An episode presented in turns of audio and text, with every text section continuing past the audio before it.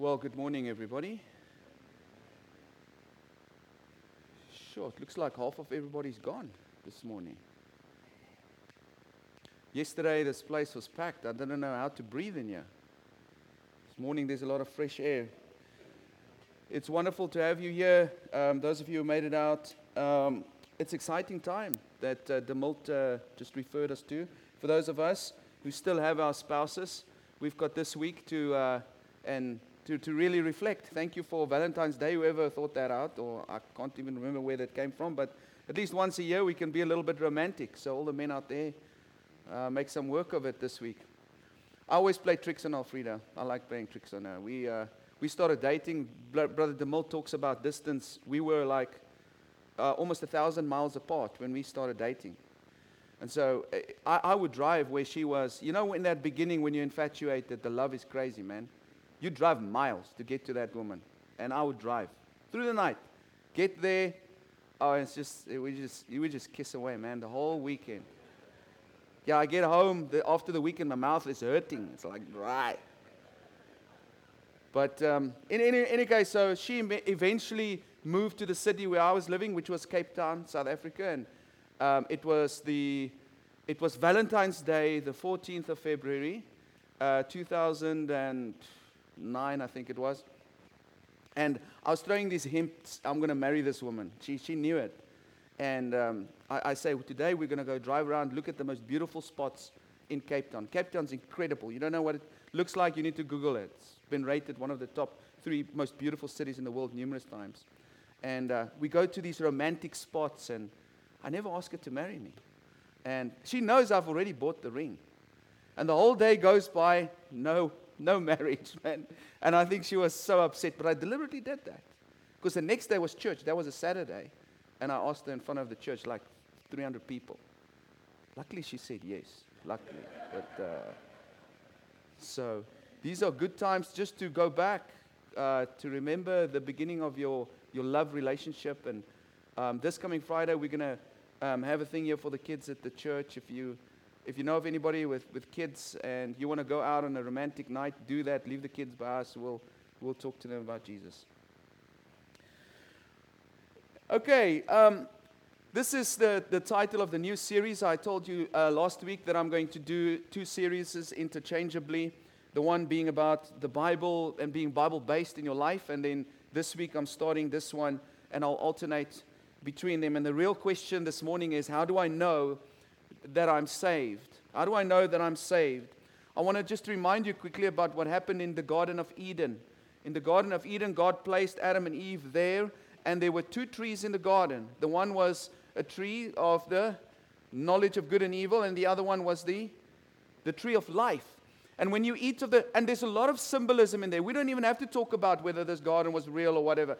There's a lot of powerful symbolism in here. If you live in the garden, you can eat of the tree of life. And if you can eat from the tree of life, you can have what? Eternal life. Because that tree keeps you alive. God said, You cannot eat from the tree of the knowledge of good and evil. If you do, what will happen? You will die. And what did our beautiful first couple that ever lived do? By the way, you want to know about marriage? Go to those guys. They taught us right in the beginning how to mess things up. Right? And it started with a woman, by the way. No, I'm just joking. It's actually the man's fault any case, so uh, they eat of this, they eat of this tree, and from then on, they died. And they did die. They were banished from the garden, right? And when they were banished from the garden, God sent an angel to protect the garden so that they couldn't go back into it. They can't go back into the garden to eat of the tree of life, right? The tree of life gives them eternal life. So they were cut out from eternal life. The moment you sin, you cut yourself off from eternal life. Here's the problem we've all sinned. Right? And so we all cut off from eternal life. So Adam's children died. Adam's children's children died. And the children's children's children's children, they all died. Our children will die, and we will die. Why? Because we've been banished from the garden. All who sin die. All have sinned, therefore all die. And this has made human beings feel uncomfortable. It's very uncomfortable. Death is very uncomfortable.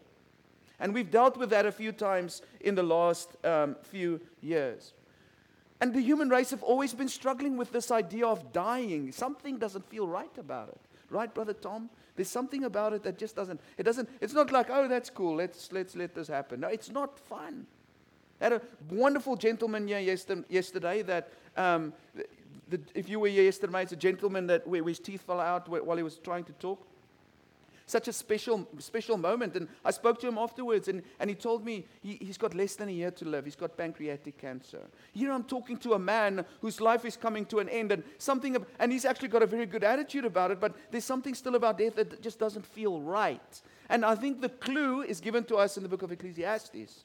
Because Solomon says God has placed eternity in our hearts.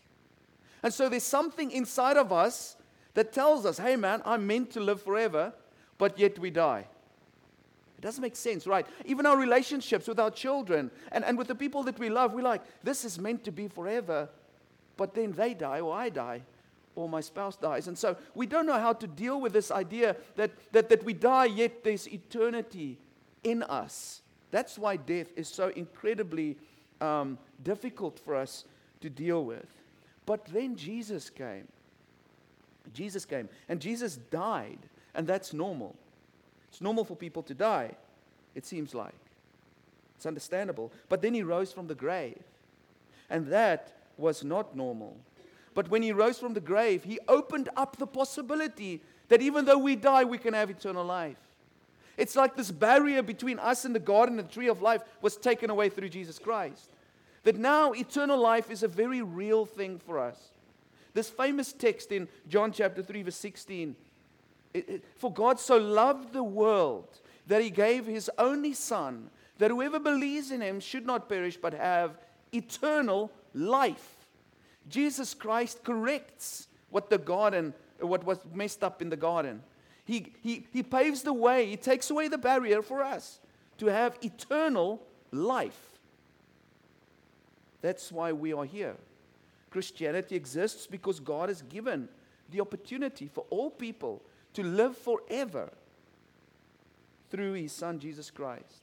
Now, the author of Hebrews tells us the following It is appointed unto all men to die once and then to face the judgment. We die, we face the judgment. Death is the destiny of every man, Solomon said. David called death the way of all the earth. And so this physical body of ours will come to an end, it will die, and then we face the judgment. And at the judgment, we will know whether we have eternal life. Now, here's the big question Shall we wait until we die to find out if we have eternal life? This is a big question, I think, that many Christians have. Like, hey man, I've been going to church like my whole life, and I don't know if I'm going to heaven or not. I don't know if I have eternal life or not. Have you ever had that question? Just raise your hand quickly. Like, wondered, like, geez, am I actually going to heaven or am I not? How do I know that I've got eternal life? That's what this series is about. Because the Bible promises this thing, but do I actually have it? And how can I know? Are your sins covered? Is God going to let you into heaven? And can you know? Some people believe they will negotiate with God for eternal life. I could say, you know, I don't worry about eternal life. I'll come to the judgment, okay, that's appointed to me, and I'll, I'll speak to God and tell him and convince him, hey, Lord, please let me, let me live forever with you. I'll negotiate it when I get there. We'll deal with it when we get there. Some people have eternal life, but they don't believe it. Some people don't have eternal life, but they think they have it. A, a very famous text, Matthew chapter 7, 21 to 24. Not everyone who says to me, Lord, Lord, will enter the kingdom of heaven, but only though, those who do the will of my Father who is in heaven. Many will come to me on that day and say, Lord, did we not prophesy in your name, and in your name drive out demons, and in your name perform many miracles? And then I will tell them plainly, I never knew you. Away from me, you evildoers. These are like perfect church people. These people drive out demons and stuff, right? These are like spiritual giants. And they come to Jesus on the judgment and say, Lord, um, this is all the stuff that I did for you and in your name, and uh, I want to go in. And Jesus is like, No, I don't know you. So you can think that you have eternal life, but you don't. And you can actually have eternal life and don't believe that you have it. Now, that's really the, the, the section I want to focus on. I want us really to know we have eternal life. And that's what the series is going to be about. So it's going to be, it's going to be a litmus test to check your own life. So if you're sitting here this morning, you're saying, Well, I don't really know if I have eternal life, this is a very good uh, series for you. Because people who have eternal life, people who are saved, people who belong to, to God, they carry certain characteristics with them. And we want to look at those characteristics. In other words, saved people can be identified. I like what this guy says. He says, Our deeds are not the basis of our salvation, they are the evidence of our salvation. They are not foundation, they are demonstration. A person that has come into contact with Christ, that has been saved by Him, that has got a relationship with Him, live a certain way. And we want to we want to figure out what does that look like. Saved people look differently. All right, everybody with me? You ready for this? All right. So, I'm going to for the series, I'm just going to look at the book of First John to deal with this topic because I think John does a very good job of that. Now, John was one of the 12 apostles that walked with Jesus. He was the disciple whom Jesus loved. That's what he calls himself in John chapter 13, verse 23. And that sounds a little bit arrogant. Hey, hey, guys, I'm the guy that Jesus loved. Jesus really liked me, man. That's a really arrogant thing to say.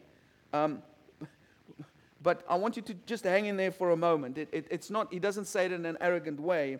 He was one of the sons of thunder. You've heard of these guys? He was one of, one of two brothers, James and John. They were called the sons of thunder in Mark chapter 3, verse 17. When he was about 30 years old, he walked with Jesus. I want you to just hang in there for a second as I describe this, this John for us. So he was about 30 years old when he walked with Jesus. Okay? At one point, Jesus sent the disciples ahead to a town in Samaria where the Samaritans lived and said, Please go prepare a place in so and so's house for me to come and stay. The disciples arrived at the town, and the people in the town said, We don't want Jesus here. He's on his way to Jerusalem. This is a Jew. And remember, Jews and Samaritans, they don't associate with each other. So the disciples come back to Jesus and tell Jesus, Hey, Jesus, we're sorry to tell you, these guys don't want you in their town. Now, John and his brother James, they're highly upset. And they say to Jesus the following Lord, do you want us to call fire down from heaven to destroy these guys? You want us to pray and ask God to destroy the place like Sodom and Gomorrah, essentially? You want us to burn these people?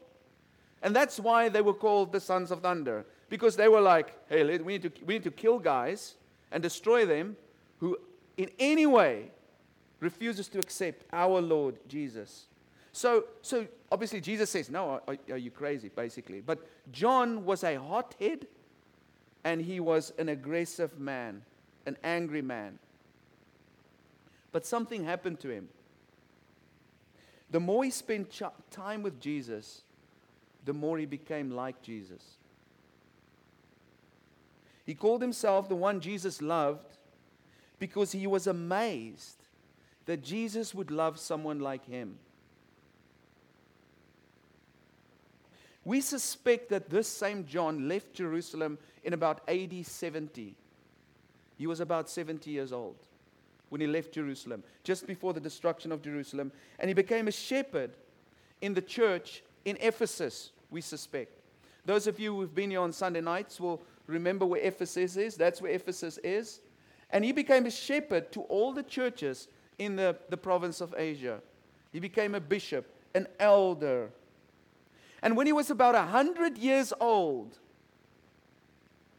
he wrote this book of First John. So, everybody with me with this John. Aggressive guy, hot tempered guy, walked with Jesus, okay, was forgiven by Jesus, was loved by Jesus. Then he moved from Jerusalem because of the destruction to this area, to Ephesus, and he became a shepherd in the church over there. And I want you to take note that he is the only surviving apostle left. The only one that got that old, 100 years old. The only person left on earth that physically walked with Jesus.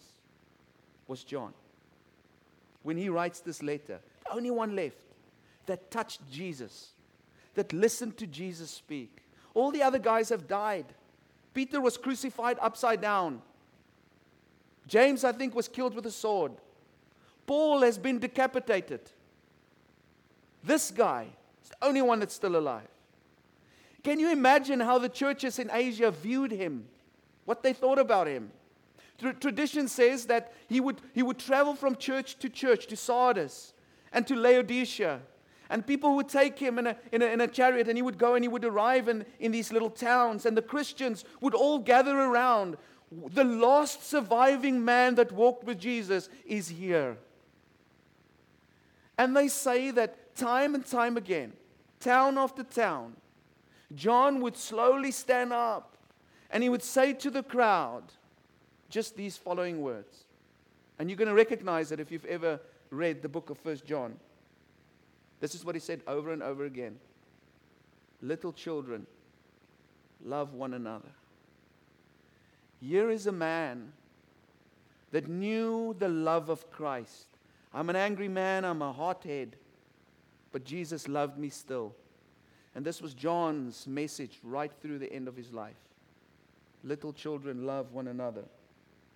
It was this same John who wrote the Gospel of John. It's the same John who wrote these three epistles, 1 John, 2 John, and 3 John. It's the same John who had the revelation given to him by Jesus Christ, the last book in the Bible. But 1 John is very unique. John is responding to these churches in Asia Minor where false teaching had infiltrated the churches. A movement or a school of thought arose that placed doubt on Jesus, who he was, and on his resurrection.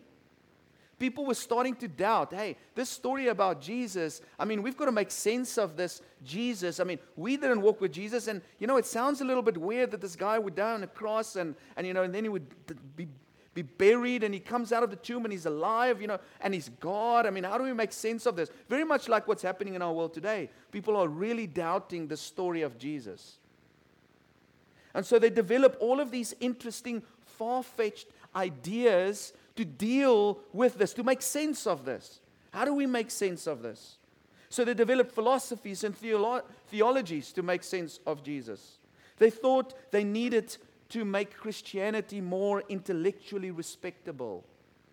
These bunch of Christians believe somebody died and he was resurrected, but they, couldn't deny the fact that these people really believed it. And so they infiltrated the churches with false teachings. One of the, um, one of the doctrines was Gnosticism, where they say that all matter is evil, therefore God could not have come in the flesh. Jesus was just a man, but the divine Jesus came upon the man Jesus at his baptism, but departed again before his resurrection. Jesus on the cross was not God incarnate. It wasn't God hanging on the cross over there. It was just a man for that moment. For Gnostics, ideas were the great thing instead of historic fact that the faith was built upon. So they made up their theories of who Jesus was. And there was docetism. It comes from the Greek word dokeo, which means to seem. And the doctrine was this that Christ only seemed to have a human body. It looked like he had a human body, but he really didn't. Both these complex doctrines threw these Christians into confusion and made them doubt their faith, doubt their salvation, and doubt their eternal life. And John responds. I want you to picture just a moment. How do you think John responds to this? What do you think John would say? Well, exactly what you would expect. He's the, he's the last guy that walked with Jesus, right? He saw Jesus with his own eyes. So if you go read the first few verses of First John, he's essentially saying to them, listen, on behalf of the apostles, we have heard him. We have seen him and touched him ourselves. I touched Jesus. I heard him teach with our own hands and our own ears and our own eyes. We've seen the guy. We are eyewitnesses. You come with these fancy teachings and things, you can go on, you can rant about that, but let me tell you, I'm an eyewitness. I experienced Jesus Christ. We have seen eternal life. Jesus is real. We saw him transfigured in front of us, we saw him raised from the dead. This isn't a made up story. This is real. We touched his wounds. There's nothing fancy, there's nothing complex about what he taught. He taught me that God is light and that we need to walk in it. And, and God is truth and we need to walk in it. And He wants us to love one another. That's the simple thing of Christianity. Love one another, walk in light, walk in truth. And if we deny the Son, we cannot have the Father. So you want to deny that he is who he claimed to be? You can't have the Father. You can't have eternal life. Every person that acknowledges that Jesus Christ is from God and that he has come in the flesh is from God. But anybody that doesn't admit this isn't from God. He's the Antichrist. And then he has something powerful to say in chapter 5, in verse 13. He says, This is the reason why I write this book I write these things to you who believe in the name of the Son of God so that you may know that you have eternal life. John is saying, I want you to understand that you have eternal life. You need to know this. You don't have to doubt it, you don't have to worry about it. And he tells us a few things throughout the book, a few things that can help us realize whether we have fellowship with the Father. And I wanted to pause the lesson here this week, but I decided I'm going to give us one. I'll give us the first one. I can't leave you in anticipation. Deal? And I'm going to put it, I'm going to phrase it in questions. And I want you to think deeply about this question, and I'll explain it as we go about so you can really reflect on your own life. And this is personal, it's very deep and very personal. Here's the first question to ask yourself if you want to know if you have eternal life. Do you walk in the light? Do you walk in the light? Look at what John says here, right in the beginning, verse 5. This is the message we have heard from him and declared to you. Who is the him that he's referring to there? It's the Jesus he just spoke about. He says, We've seen Jesus. And this is one of the things that Jesus told us God is light. In him, there is no darkness at all. There's no darkness in him. We were with Jesus, we listened to him speak. He told us things. And one of the things that he told us, we proclaim to you that God is light. There's no darkness at all in him. What does that mean? There is no evil in God. There is no lying in him. There's no impurity. There's no pollution. God hides nothing. What you see is what you get. God doesn't have a dark side. You've heard people say that? Well, this guy's dark side. Or you have a dark side. Or many of the ladies would say, My husband's dark side. You've seen that dark side. God doesn't have that side. He's clean all the way around, He's pure all the way around, right?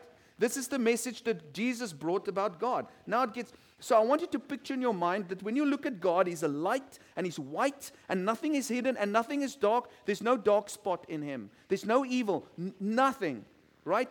Pure as can be. Listen to the next verse. If we claim to have fellowship with Him, and yet we walk in darkness, we lie and do not live out the truth. So if you're saying, hey, I'm a Christian and I love Jesus, and then you're supposed to be in the light. You understand? Because then we're with him. He's in the light because he is light. He's totally light, totally pure. But if you walk over there and you're in the dark and you do dark things, you can't claim to have relationship with him because you're not with him. You're in the dark. Let me try and explain that further. If you claim to be a Christian but you walk in the darkness, you are a liar and you ignore the truth. You cannot have fellowship with God while walking in the darkness. God is not in the darkness, He is in the light. The closer you get to Him, the more you come into the light. If you want to be close to Him, you must come into the light. What does it mean to walk in the light? What does that mean? Well, walking in darkness is pretty simple, isn't it? What about covering your secrets? That's walking in the dark. You're hiding things. You're not being open. What about hiding thoughts and feelings from the most precious people in your life? What about not being really honest about who you really are? It's walking in the dark. What about not having integrity? Like you do things and only you know you do it and you know it hurts people. You're not walking in the light. What about lies and dishonesty? Oh, I did that a lot. I, have done that a lot in my life. And you can pause for a moment and think about yours as well. The first time I really realized I'm walking in darkness was when I was a little kid. And I, I don't know why my mother did this, and now I realize I do the same thing to my kids. I dish them food, and 89% of my plate is vegetables. I despise vegetables. Why doesn't she just give me 10%? And I've got a thing that I've got to deal with with, with God. And me and Wes spoke about this yesterday. Why didn't he make broccoli taste like chocolate? Wouldn't that have been incredible? And so what I did is I didn't want to eat the stuff. But I didn't want to be open about it and say, Mom, I hate this stuff. I want to, I, please don't ever give it to me because I knew that wouldn't work. So what I did was I would sit there on the couch. Now we're all sitting, and I'd wait until everybody's glued to the screen. You know those days when you, when you have the lounge around the TV and, and everybody's watching TV, and I'd take that veggies off the plate. I was like, from my pocket. I just had, hide that stuff. I'd go to the bathroom and I said, I need to go wee, mom. Okay, that's fine. Then I go throw it in the toilet. Eventually, you know, I couldn't flush away all the peas. And then my mom would know. And so I threw it out the window. And then she eventually saw it outside because the dogs wouldn't eat it. Dumb dog, why don't you just eat the stuff? Walking in the light is actually just being honest about it. Walking in the dark is hiding it because you don't want to face the truth and you're scared what people are going to say. That's for me one of the moments I realized look, this is a dark thing that I'm doing. Walking in the light is coming to God with all your mess, openly and honestly. It's playing with an open hand and it's revealing yourself to God with all of your mess, with all of who you are. It's being honest about your blind spots. You cannot live a secret life or a double life and think you have fellowship with God. You don't. You can't. It's impossible because He's in the light. So as long as you're hiding things, you're in the dark. You can't claim to have eternal life. Jesus said, Everyone who does evil hates the light and will not come into the light for fear that their deeds will be exposed. Myself and the boys, we run around in here at night like we have games, hide and seek, and whatever. I, and, and the lights are off. I despise it when they put on those lights because then they know immediately where I am. And I'm crawling here, army crawling between the benches and stuff, attacking them unexpectedly until they switch on the lights. Then they see everything. That's one of the reasons why we don't want to come into the light. Because when you come into the light, we realize, oh my goodness, there's some things that I need to deal with. Well, John continues to, to, to say um, in, the, in the following verses, well, actually, there's something I wanted to just first ask you about. Can you imagine walking your whole life next to a perfect person? I sometimes feel like that. I feel like Alf- Alfreda's like perfect. She says, oh, I've got so much sin. I'm like, what's sin? It feels like I'm walking next to a per- perfect person. what do you do when you walk next to a perfect person? Or you're in a person that never makes, uh, in the presence of a person that never makes mistakes? What, what, what do you do? Uh, well, I think you either make as if you're perfect as well, so you can sort of fit in and not feel too bad, or you just admit it. Okay, I'm not as good as you. I'm really imperfect. It's one of those two things. If you make as if you're perfect, what are you doing? You're lying. That's what John is talking about. You're lying because you know you're imperfect. So you can't say, Well, I'm walking with God, but you've got this lifestyle. And this, and, and you're going to hear this. This is not this lesson is not about being a perfect person. It's about being honest about the imperfections. Rather be the person that admits and says, Look, I'm not as perfect and cool as you, and, and I, I don't get things right, um, and, and I can't fake it because I want to be honest. That's walking in the light. You either admit your sin or you stay in the dark, essentially. Walking in the light is not about being sinless, but about being open about our sinfulness. Let that sink in. This lesson is not about this, walking in the light. It's not about, hey, I've got no sin. Walking in the light is like, Lord, you're perfect and holy and clean, and I'm not. But here's all my mess. You're being open and honest with Him. Well, verse 7 continues to say, But if we walk in the light as he is in the light, we have fellowship with one another, and the blood of Jesus, his son, purifies us from all sin. I read one day an, an illustration of a, of a preacher of a church that was um, busy. Uh, his friend arrived at his house and um, he got into the door and he saw the, the, the preacher of, of the church busy watching pornography on his, on, his, on, his, on his TV.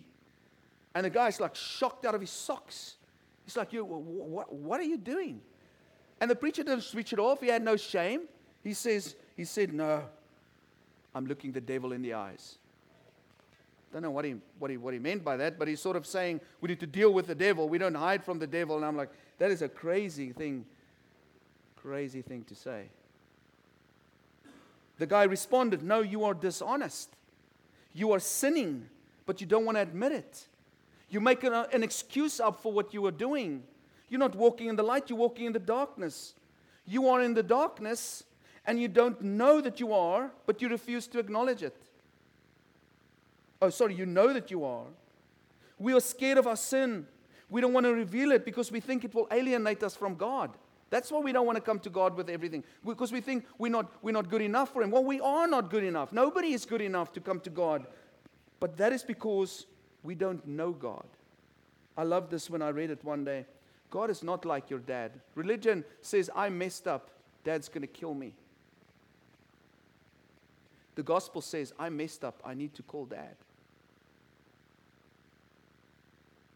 There's one person in the universe that we can come to with all of our sin, and that's Jesus Christ. He will never push us away. You see, God forgives revealed sin, not concealed sin. God doesn't forgive what we do and we don't acknowledge. He forgives what we do and we do acknowledge. That's what walking in the light is. So, question Do you tell God about your sin? Verse 8 says, If we uh, claim to be without sin, we deceive ourselves and the truth is not in us. If we confess our sins, He's faithful and just and will forgive us our sins and purify us from all unrighteousness. If we claim we have not sinned, we make Him out to be a liar, and His word is not in us. And someone might say, Well, I don't really have sin. Well, John says, You're talking nonsense. If you claim to have no sin, you deceive yourself. And you claim that God is a liar, and you don't have the truth in you, and there's no place for His word in your life. You are blind, you're pitiful, and you are lost. Listen, the closer you get to God, the more your sin is amplified. The more you become aware of your sin. Eventually, you cannot ignore it unless you increase the gravity of the lies that you tell yourself. At the heart of this concept of walking in the light is the word confess. And I've just got a few verses here for you, and then I'll close off with an illustration. Acts 19, verse 18. Many of those who believed now came and openly confessed what they had done. That's walking in the light. When you start to believe Jesus is who he claims to be, the first thing you do is you confess, Oh Lord, I'm a sinner. 1 Timothy 6:12 fight the good fight of the faith take hold of the eternal life to which you were called when you made your good confession in the presence of many witnesses. This is why, when we baptize somebody, what do we say? Do you believe Jesus Christ is the Son of God? When you make that confession, eternal life becomes yours. 2 Timothy 2:19 Nevertheless God's solid foundation stands firm sealed with this inscription The Lord knows those who are his and everyone who confesses the name of the Lord must turn away from wickedness. You cannot walk with God and walk in darkness at the same time. Proverbs 28:13 Whoever conceals their sins does not prosper, but the one who confesses and renounces them finds mercy. He says it very clearly there, right? Beautiful last psalm, Psalm 32 verse 1 to 5. Blessed is the one whose transgressions are forgiven, whose sins are covered. Blessed is the one whose sin the Lord does not count against them, and in whose spirit is no deceit. When I kept silent, he's talking about confession. When I kept silent, my bones wasted away through my groaning all day long. For day and night your hand was heavy on me. My strength was sapped as in the heat of summer. Then I acknowledged my sin to you and did not cover up my iniquity. I said, I will confess my transgressions to the Lord, and you forgave the guilt of my sin. I once heard this is an illustration. The late Dr. F.E. Marsh tell that on one occasion he was preaching on this question of confession and urging his hearers about the importance of confessing sin wherever possible and to restore what wrong has been done. At the close of one of his sermons, a young man, a member of the church, came to him with a troubled face. He said, Pastor, you have put me in a sad fix. I have wronged another and I am ashamed to confess it or to try to put it right. You see, I'm a boat builder, and the man I work for is an infidel, unbeliever. I have talked to him often about his need of Christ and urged him to come and hear you preach, but he scoffs and ridicules it all. Now I've been guilty of something that, if I should acknowledge it to him, will ruin my testimony forever. He will never be interested in, in the God that I worship. He then went on to say that some time ago he started to build a boat for himself in his own yard. In this work, copper nails are used because they do not rust in the water. These nails are quite expensive, and the young man had been carrying home quantities of them to use on the job, so he stole from his, his employer. He knew it was stealing, but he tried to solve his conscience by telling himself that the master had so many, he would never miss them, and besides, he was not being paid uh, all that he thought that he deserved. But this sermon had brought him face to face to the fact that he was just a common thief for whose dishonest actions there was no excuse. But, said he, I cannot go to my boss and tell him what I've done or offer to pay back for uh, th- those I have used and return the rest. If I do, he will think I'm just a hypocrite. And yet these copper nails are digging into my conscience, and I know I shall never have peace until I put this matter right. For weeks the struggle went on. Then one night he came to Dr. Marsh and exclaimed, Pastor, I've settled for the copper nails, and my conscience is relieved at last. So he went to his employer and told him he'd been stealing these copper nails. And so the pastor asked him, What, what happened when you confessed to your employer what you had done? Oh, he answered. He looked at me and he said, and I want us to listen to these words carefully George, I always did think that you were just a hypocrite. But now I begin to feel there's something in this Christianity after all. Any religion that would make a dishonest workman come back and confess that he had been stealing copper nails and offer to settle for them must be worth having. It was the confession that gave this man grace and mercy. And it's the confession, the walking in light, that gives us grace and mercy from God. It's pretty easy. Test yourself this morning. Do you walk in the light or do you walk in the dark?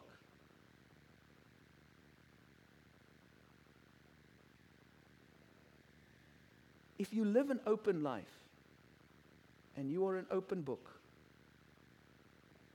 and you boast in your weaknesses and you refuse to conceal your sin in the sight of God and man, I've got good news for you. You have fellowship with God. And John says, You may know that you have eternal life. That's the first point. There's four more coming. But people who are serious about God have a strong conscience and they don't like walking in the dark. And it's one of the ways that you can find out where you stand with the Creator.